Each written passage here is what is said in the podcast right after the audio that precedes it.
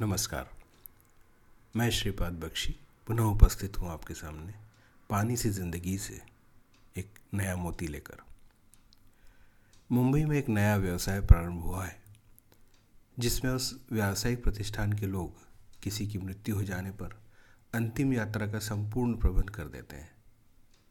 इस अंतिम यात्रा के समय धार्मिक मान्यताओं के अनुरूप लगने वाले सामान के अतिरिक्त कंधा देने के लिए एवं यात्रा के समय आवश्यकता के अनुसार लोगों का प्रबंध भी यही व्यवस्था करती, संस्था करती है।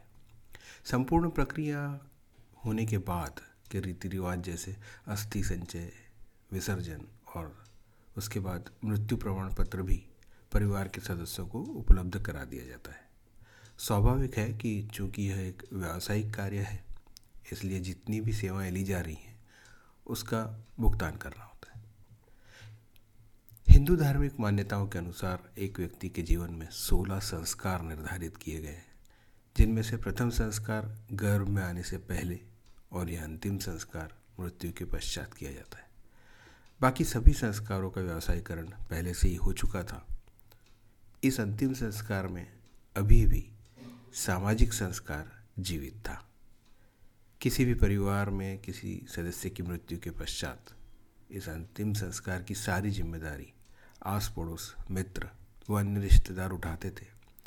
और छोटे शहरों और गाँव में तो पूरे दस दिन के शोक काल में इस परिवार को अत्यावश्यक सामग्री का प्रबंध भी अन्य लोग कर दिया करते थे।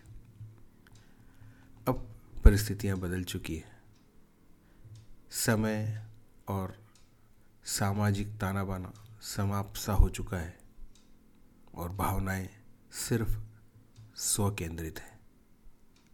इसलिए इस समय आरंभ किया यह व्यवसाय निश्चित ही कम से कम बड़े शहरों में एक आवश्यकता का रूप ले लेगा और परिणाम स्वरूप फलेगा, फूलेगा भी।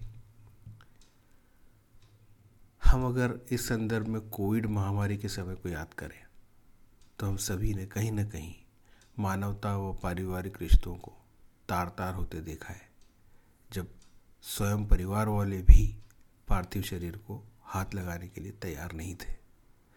अतः इस व्यवसाय को प्रारंभ करने वाले धन्यवाद और आभार के पात्र हैं, जिनके कारण कई लोगों को पैसा खर्च करके ही सही, पर काफ़ी मदद मिल जाती होगी।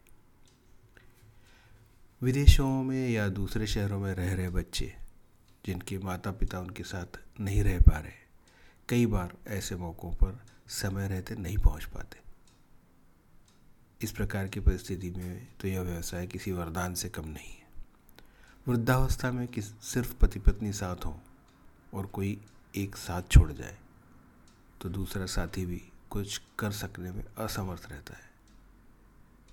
ऐसी स्थिति में भी इस संस्था के लोग निश्चित ही बहुत बड़ी सहायता कर रहे होते हैं। अन्य देशों और संस्कृतियों में जहाँ रिश्तों में भावनात्मक जुड़ाव कम रहता हो, जनसंख्या कम हो, इस प्रकार की व्यवस्थाएँ शायद पहले से ही प्रचलन में हों। परंतु हमारे संदर्भ में इन बातों का इस स्तर तक पहुँचना थोड़ा दुख पहुंचाता है। दुख इसलिए कि इस प्रकार की कुछ अच्छी सामाजिक व्यवस्थाएँ, समय और परिस्थितियों के अभाव में इतनी बदल गई कि सामाजिक प्राणी अब सिर्फ़ प्राणी मात्र ही रह गया। खैर, वैसे भी आत्मा से रिक्त शरीर, संवेदनाओं से मुक्त मन वो भावनाओं और सामाजिक जिम्मेदारियों से मुक्त इंसान को किसी संस्कार की आवश्यकता ही क्या है? जय हो। यदि आपको यह विचार पसंद आया हो तो कृपया लाइक शेयर और सब्सक्राइब करने के अतिरिक्त अपने कमेंट्स भेजना न भूलें। नमस्कार, धन्यवाद।